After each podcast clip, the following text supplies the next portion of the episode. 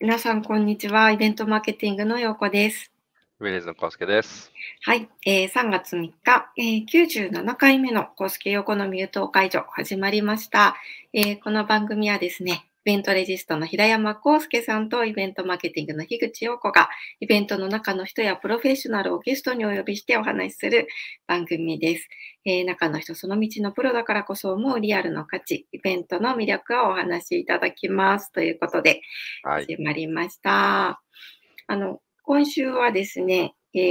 ー私、東京国際フォーラムで開催されたシティテック東京ふつかめを取材してきましたけれども、康介さんもふつかかんいらっしゃったんですか？はい、そうです、いました。すごくグローバルイベントらしく、うん、いろんな国のブースも出てたし、まあ、来客、来場客もね、海外の方多くて、はい、すごい熱気のあるイベントだなと思いましたね、久しぶりに。そうですね、久しぶりにあんなに多様な、うん、あの国の方が集まる様子や、ロビーなんかでは、皆さんね、久しぶりという形で、英語で結構会話されたり、ピッチも全部、はい、英語だったり、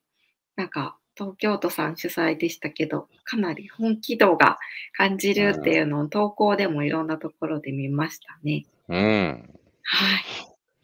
なんか小池さんのオープニングもかっこよかったです、はい、英語で。ああ、なんか皆さんおっしゃってましたね。私、クロージングを聞いたんですけど、クロージングのクロージングもかっこよかったですね。うん、なんかこう、まあ、もともとね、喋るお仕事ですもんね。はい、そうでしたよね。っていうのを改めて思い出しましたけど、うん、ちょっとうますぎるっていう。確かにそうですね。うん、記者会見とかで見る。ゆりこさんがまたちょっと違う、うん、小バージョンのゆりこさんでですね、またあの英語も素敵だったなというふうに思いましたけど、ああいうこうシティプロモーションとしても、なんか皆さんシティプライドが上がるようなですね、あのイベントっていうのが今後また増えてくるのかなというふうに思いながら、えー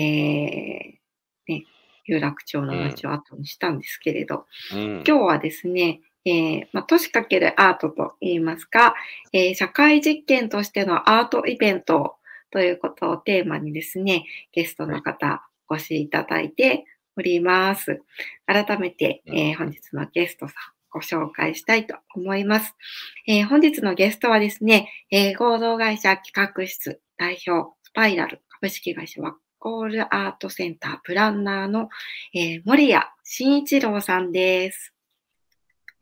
はい、こんにちは。こんにちは。よろしくお願いします。よろしくお願いします。私はあのイベント産業振興協会さん主催のあの新年合宿交換会以来ですね。はい、お久しぶりでございます。久しぶりです。はい。はい。はじめまして。はじめまして。はじめまして。よろしくお願いします。にかいめとまた初対面の。対談ということです。そうですね。ちょっとあのドキドキしながらお話を伺っていきたいと思うんですけれど、はい、私あの森谷さんからお名刺をいただいた時もお名刺のほぼ半分に企画というふうにすごく大きく入っていて、すごく印象的なあのお名刺だったんですけれども、うんうん、もうその名も合同会社企画室そうですね。はい。ということで、うん、あの、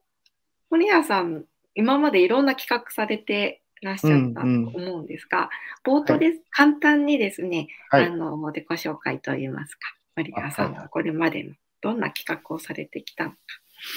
教えていただけますでしょうか。うん、はい、わかりました。えっと、私はあの、キャリアのスタートがせんきゅうひゃくきゅうじゅうごねんなんですけれども、えっと、前にこの番組にも出ていたあの福井翔平さんっていう人がいると思うんですが、はい、あの福井翔平さんが主催していたあのコミュニケーションデザイニング研究所っていうところにあの最初就職をしたんですね。ああ、なるほど。はい。で、まあ、キャリアの出発は僕は シーアイ って言って、あの、コーポレートアイデンティティってあの、企業の理念とか、名前とか、ロゴとかを作る仕事が出発点でして、うんまあ、最初にやったのが、あの、ジャパンタイムズの開局の時に、あの、ジャパンタイムズの局名を決める仕事をやったりとか、なんですかね、あの無印良品さん の, あの全国展開していく過程の中で の,、まあ、あの社内のコミュニケーション活動のお手伝いをしたりとかいうのが出発点ですね。でえっとまあ、あの福井さんのところにあのじゅうごねんほどいたんですけれども、はい、福井さんと一緒にあのイベントのこともやるようになって、でまあ、それこそ愛知万博のお手伝いですとか、うん、あの千と君奈良の千と君のあのイベントのお手伝いみたいなことをまあ積み重ねていったという感じですね。うん、でまあ、イベントに関しては僕はどちらかというと現場育ちというよりはあのプロデュース側の育ちでして、あのまあ福井さんというあのまあプロデューサーの下であの活動していたということになりますね。にせんじゅうねんにあのスパイラルっていうですね、青山にある複合文化施設に転職をしていまして、えー、そこからですね、うん、まあ、アートを軸にした、まあ、あの活動をやるようになったと。ということで、うんえーまあ、現場もあの川上側のプランニングも含めて、えーまあ、スパイラルでずっとあのプランナーとまさに企画をする仕事としてあの関わってきたという形になります。うんうん、なるほど。あの試合から始まって現在はそのスパイラルでプランナーとしていろんなイベントを、うんあの企画されたりもそうですね。あとまあ文化施設の運営計画のお手伝いをしたりですとか。まあ、あの基本軸はアートということなので、まあ、その文化に関わる、はいまあ、あのイベントなりあの施設なりの計画企画をやっているという感じですね。今日ねあの出ていただいているこの背景にも素敵な作品がたくさんありますけれども、こちらはギャラリーになるんですか？そうですそうです。あのスパイラルは当初はあの契約社員ということでお仕事してたんですけど、にせんにじゅうねんかなに、えっと、業務委託に切り替えていただきまして、えっと、にせんにじゅういちねんにあの合同会社企画室っていうあの自分が主催している会社を立ち上げたんですね。うん、えー、にじゅうにねん、去年のにがつに今この背景になってますけど、あの自分のオフィス兼ギャラリーということで、はい、あのアートルーム企画室というスペースを開設して、まあ、あのスパイラルの活動と並行しながら、はい、あの自分のギャラリーも、まあ、運営しているという感じですね。うーん。素敵ですね。こんなこうの中にこうアートの作品とつなぐお仕事という、はい、そうですね。はいはい、ですけれども若く見えるらしいですけども、ごじゅっさいになってしまったんですね。あのいつまでもなイベントの現場にあの、はい、居座ってると若者 の, あの邪魔になるので、なるべく現場を触らないようにあの気をつけてるんですけど。あ、意外でした。じゃあ、あの今配信で裏にいる田中力さんとは同級生みたいな感じですかね。はい、そうなんですね。あんまり半年の話したことなかったですね。そうなんですね。えー、なるほど。じゃあオフィス兼ギャラリーっていうのは、そこはじゃあ、はい、あの後ろに見えている絵っていうのはこう、はい、定期的に作家さんが使うギャラリーで変わるんですか？そ, そうです、そうです。あの企画展とスペースレンタルと両方やりますけど、今見えてるのはちょうど今企画展の最中でして、あのななめいの若手アーティストの方たちに出展していただいて、あの作品を紹介しています。ああ、はい、そのアーティストの方を見つけるっていうのも、うん、はい、なんかギャラリーの方での大切なあれ、うん、お仕事になるんですかね。そうですね。あのスパイラルのお仕事を通じて知り合った方もいますし、あと、まあうん、よ横横につながっていく世界なので、うん、あの前に出てもらったアーティストからあの、はい、紹介してもらったり、まあ、いろんな形でつながっていく感じですね。なかなかそのアートの作品に触れることあっても、はい、アーティストの方とつながる機会ってなかなかないなといろいろ思っていて、どうすれば、うん、あのつながれたりイベントの企画の中にそういうアートを取り込めるのかななんていうふうに考えることもあるんですけれども、うんうん、はい、今日はそんなその、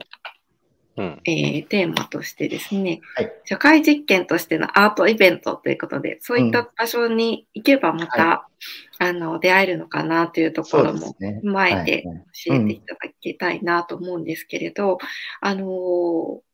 それをあの教えていただくのに、えーうん、空間活用型のアートプロジェクトというのを森谷さん進めていらっしゃるということで、今日はその中でもよりすぐりのみっつの事例についてですね、うんうん、えー、ぜひご紹介をいただけたらと思います。はい。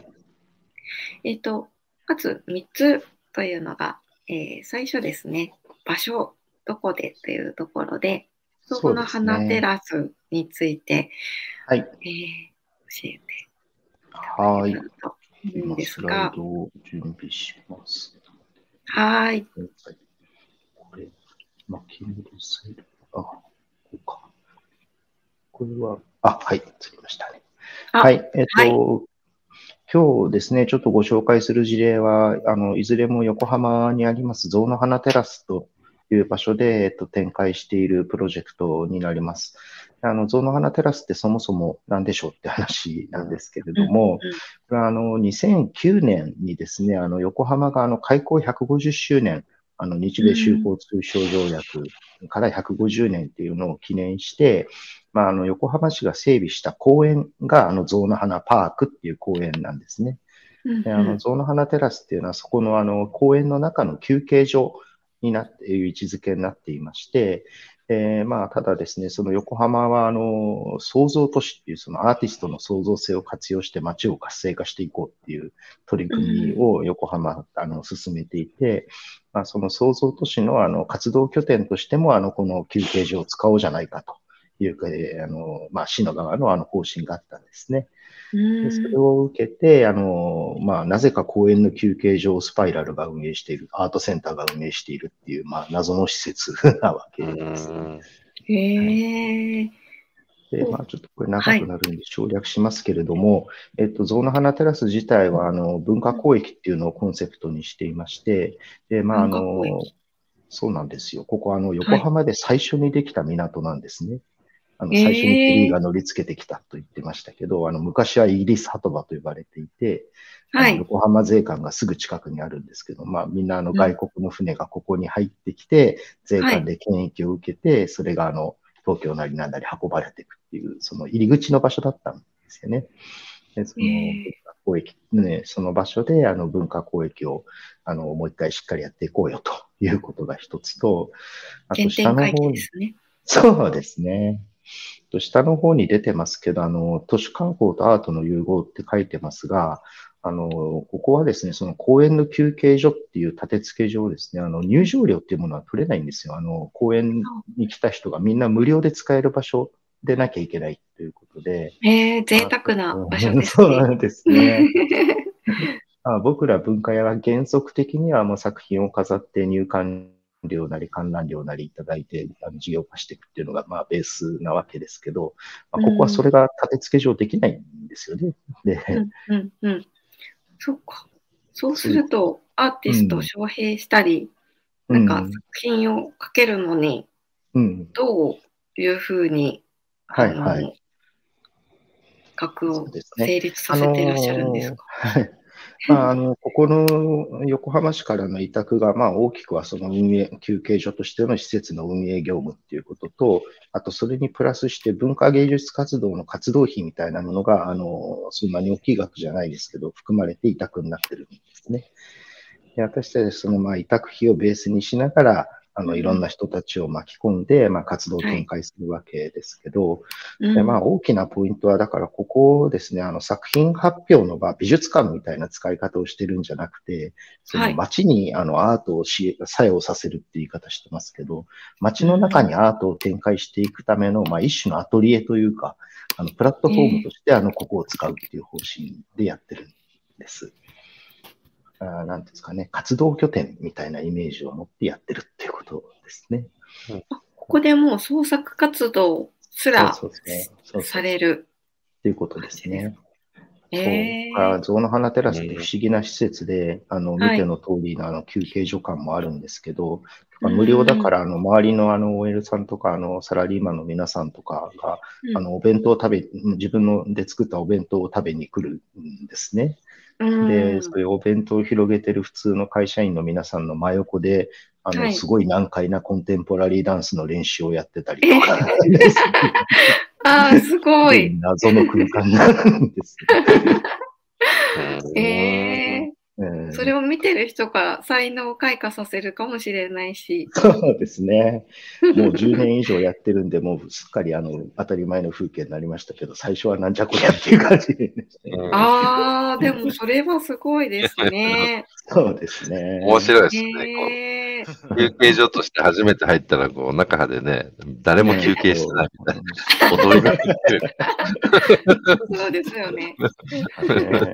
まあ、スパイラルがあの現代アートを基本的に扱いますんで、まあ、そのビジュアル系のアートにしても、やっぱりね、あのコンテンポラリーな、まあ、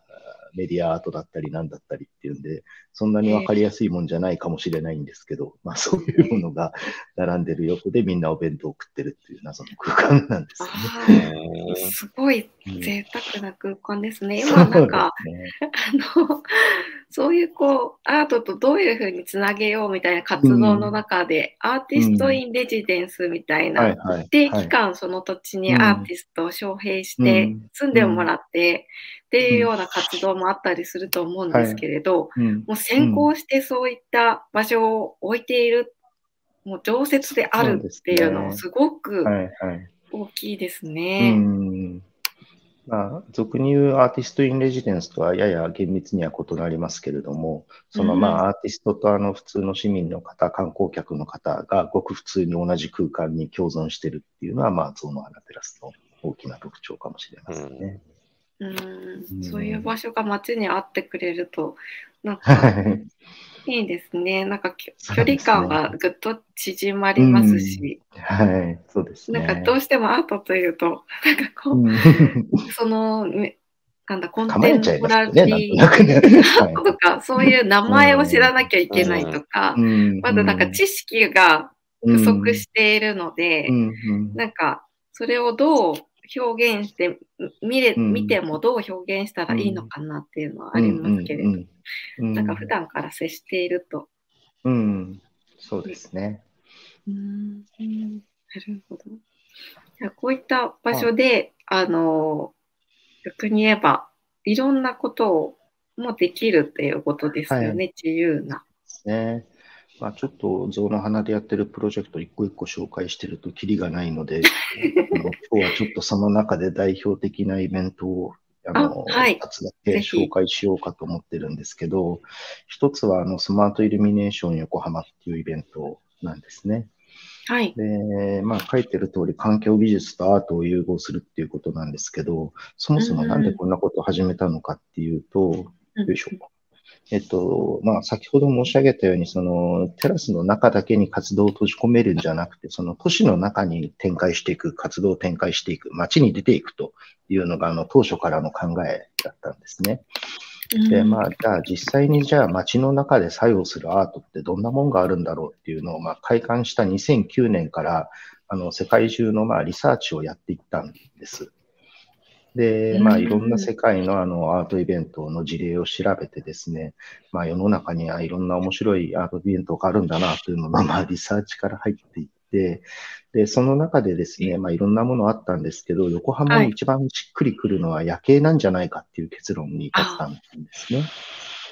で、まあ、いろんな理由があるんですけど、一つは宿泊観光客が意外と横浜って少なくて、まあ、東京が近すぎるんですよね。みんなあの横浜に昼も遊びに来ても夜は帰っちゃうっていうことで、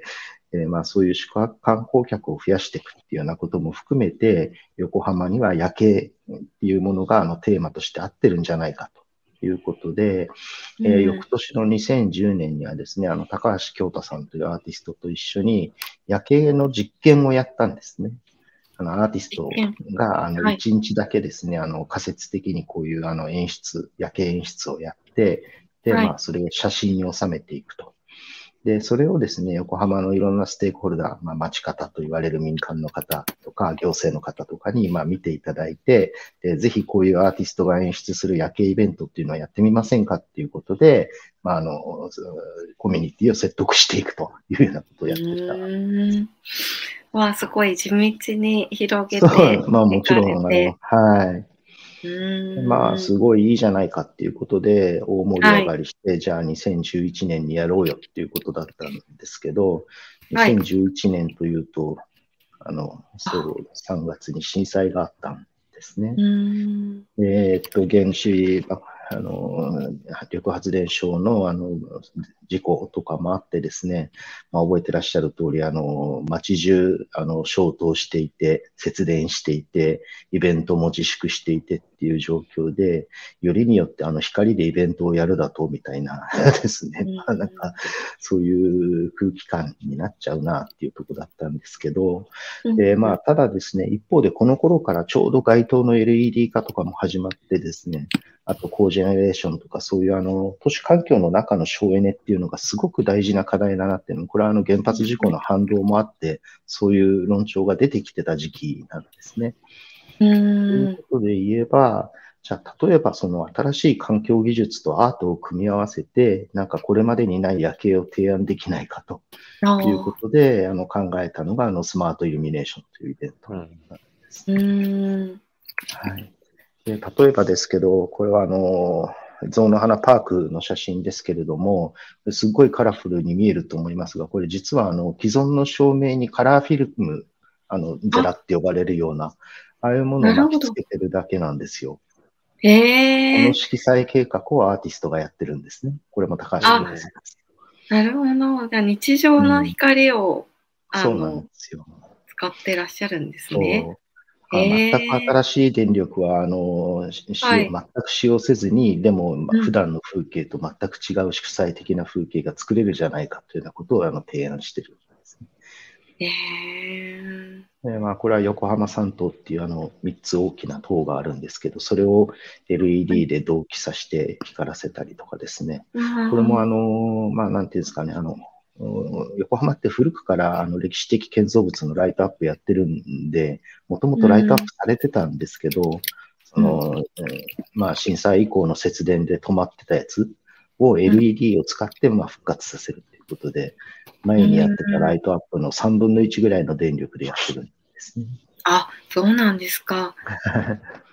これはあのその時生まれた光の実という作品ですけど、これ果実袋にみんなで笑顔を描いて、あの笑顔をあの木に実らせていくっていうプロジェクトでして。かわいい。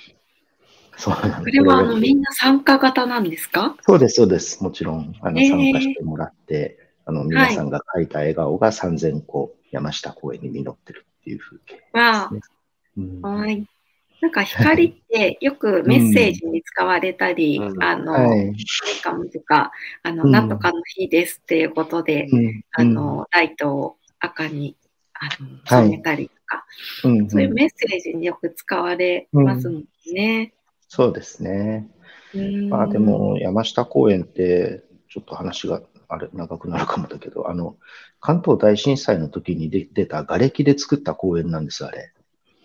大正時代のあの震災の時にあのまあ象の花も含めてたくさん港周辺のものが壊れて。でそれで出たがれ大量の瓦礫を埋め立てて山下公園っていうのは作ってるんですね。ああ、そうなんですね。こういうあの地震の記憶を持ってる公園で、あの震災があった年になんかみんながその笑顔を、うん、あのその公園に実らせていくっていうことで、非常にメッセージ性の高い作品でですね。うん、あ、そうですね。えー、それを知ってまたいると、心にこう響くものというのが変わってきますよね。この年はで、あの東北でこれご覧になった方がぜひやらせてほしいということで、はい、陸前高田でもやったんですね。あ、そうなんです。笑顔がまた咲いたんですね。はい、そうです、そうです。はい。素敵なつながりが。陸前高田の子供たちが描いた笑顔は、まあ、泣いちゃいますよね、もう正直。ものすごく胸に響くものがあって。はい、うん、ありますね。なるほど。今、はい、もうあの、うん、おっしゃっていらっしゃったように、スマートイルミネーションでもかなり、うん、あの都市課題にね、はい、あの、うん、アートで消化するみたいな形で、ね、はい、いらっしゃったり、うん、あの、市民の方だったりが参加して、うん、あの展開できるという、その地域の特色がそこに、あの人として関われるというのはすごく魅力だなというふうに思うんですけれど、うん、ああのこれまでにない発想であの都市課題に、まあ、挑戦していくといいましょうか、うん、そういう視点を持って、まあ、あのこのイベントは作られてるんです、ね、うん、なるほど。今のね、笑顔のあの、うん、ライトの写真が出ておりますけれども、うん、あの実際にね、この笑顔を描いたご参加の方は、それがこういうふうにアート作品になるというふうに思わずに書いていると思うんですけれど、そういうこう、自分がそのアーティストと一緒に、えー、コラボするとかですね、そういった活動を、えー、一緒にするなどのこう仕掛けみたいなものを、えー、森谷さんはずっと。そうですね、まあ、あのアーティストの作品なんで主役はあくまでもアーティストですけれども、はい、僕の立場はそのアーティストの人たちに、まあ、イベント全体のコンセプトをお伝えしてこういうものにしていきたいんだと。でその上で、まあ、アーティストの発想を引き出しつつサポートしつつということで、うん、まあ、表に立っているアーティストをまあ支えていくという感じです。ちなみにこれあのなんか分からずに書いてるわけじゃなくて、皆さんがあのこういう作品ができるんですよっていうオリエンテーションをやって、はい、でその上であのここに飾るんだよっていうのも全部お伝えして、なるほど、そういうプロセスを一緒に体験できるっていうのはすごく、うん、そうですね、そこが大事なところですね。うん、あのうん、貴重ですね。作品でとしてただ見るだけではないっていうのが、うん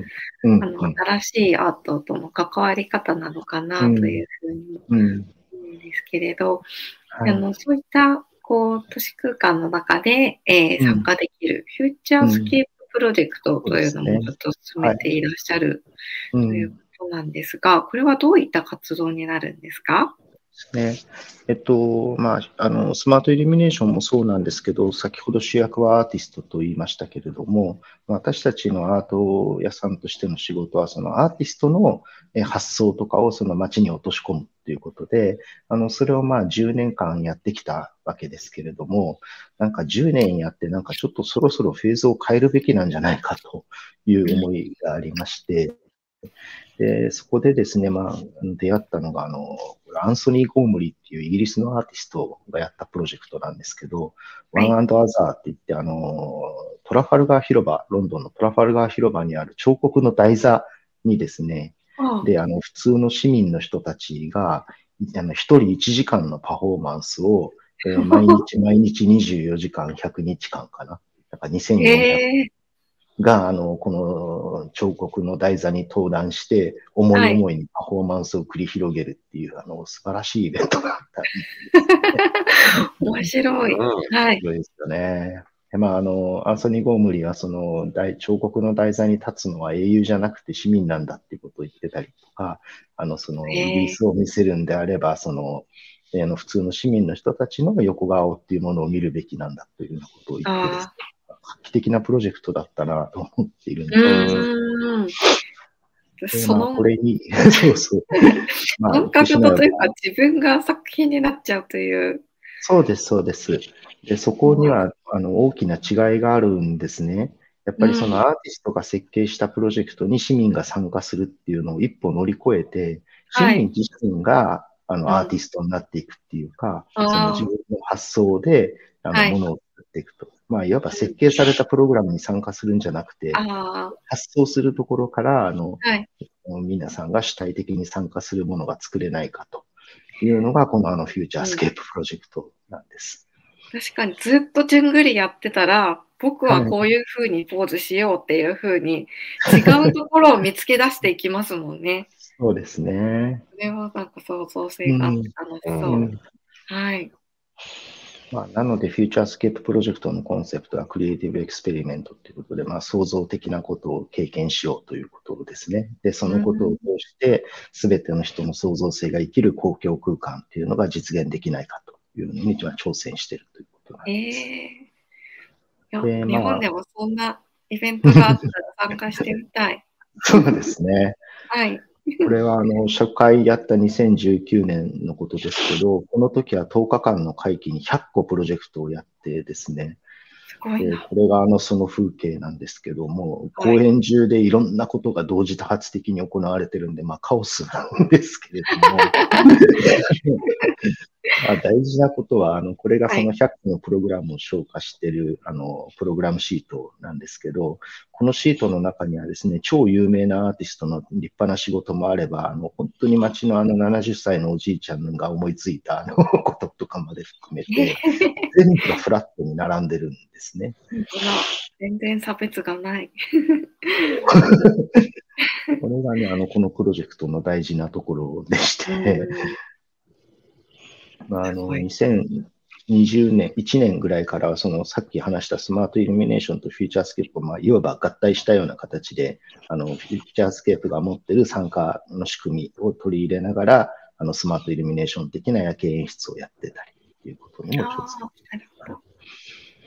れはで去年の、あの新作ですけれども、これはまあアーティストの作品ですが、あの高橋京太さんって何度もお名前が出てますけど、あのその高橋京太さんの新作で、あいうえお花っていうんですけど、何かっていうと、こういうあのあいうえおのごじゅうおんに色が割り振られてるんですね。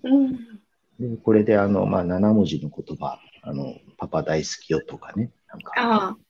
うん、私を見てねとか、なんかまあ何でもいいんですけど、そういうななもじの言葉をあのこの色で表現するっていうことなんです。ですよ。そうするとこのお花があのななつあのひとつのななもじのあの言葉になってるという。えー、なんか読み解くのも楽しそうですね。だいぶむずいですけどね。そうですね。えー、まあヒューマン見ても可愛いみたいな感じで。うん、まあこういった形でですね。まああの今日お題としていった社会実験型のアートイベント。って言いましたけれども、はい、そういう公共空間の活用みたいなことにですね、アーティストの知恵を入れながら、そして、うん、そこに市民にもあの参加してもらいながらっていうことを、まあ、あのずっと僕はやり続けていてですね。うん、まあ結構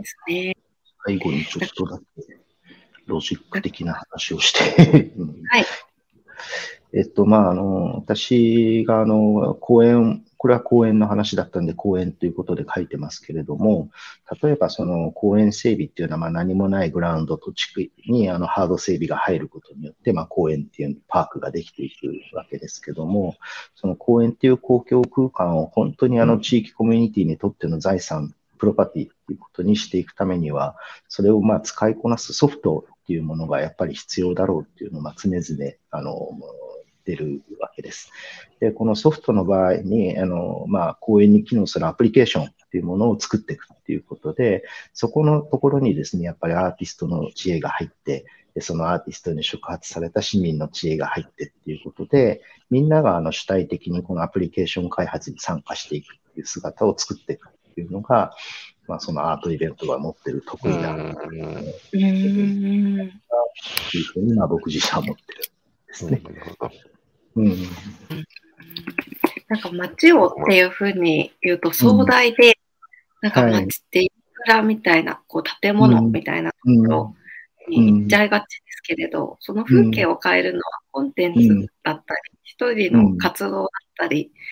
まあ、それでもできるんだなっていうのをこう見ると、関わり方が変わってきますね。そうそう、よくでも例え話でやってるんですけど、あのー、なんですかね、Windows の時代から Mac の時代に移っていく過程の中で、あのー、Windows って、あのーまあ、オフィスきゅうじゅうご が出て、ワード、エクセル、アウトルック、パワーポイントってこう、なんか全部あのセットアップしてくれていて、まあなんていうか、その、なんか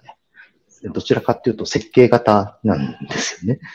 まあ、iPhone とかが持ってたもんっていうのは何かっていうと、アプリケーション開発はまあみんなクリエイターがそれぞれ好き勝手やっていて、Apple が提供しているのはあの iOS っていう オーエス だけなんですよね。えーまあ、その最近はちょっとあの Apple も変わってきちゃいましたけど、少なくともあの、まあ、昔そうだったというのもあって、まあ、なんかこれからの公共空間とか都市っていうのは、そういうみんながあの自由に遊べるオーエス として都市を作っていく。で、そこであのアプリケーションを作って遊んでいくのはもう誰だっていいじゃねえかみたいな、そういうあの寛容さといいましょうか。あの開けた感じっていうのがあのこれから時代に必要なんじゃないかなっていうのをまあ思ってるわけです。でまあ、そういう意味で、まあ、その自由に遊ぶことに関しては、まあ、アーティストっていうのはいわば達人なんですよね。うんうんでまあこの人たち自分に興味があるっていう以外に制作の理由がないわけで、なんか、デザイナーみたいに何か頼まれて、あの、良いものを作ろうって言ったわけじゃない。彼ら自分で考えてこれいいんじゃねって言って自分が好きだから作ってるっていう存在なんですよね。うん、シンプルです。そうそう。すごく羨ましく感じちゃいますけれど。で, ね、でもそれが、ね、自分で制限をかけていただけでできるんだっていう場を解放していただいているっていうのはすごい森安さんのお役割すごい大きいなというふうに感じました。はい、またぜひいろんなあのプロジェクト教えていただいて参加させていただいたり、取材させていただいたりしたいと思います。はい、ぜひぜひ。はい。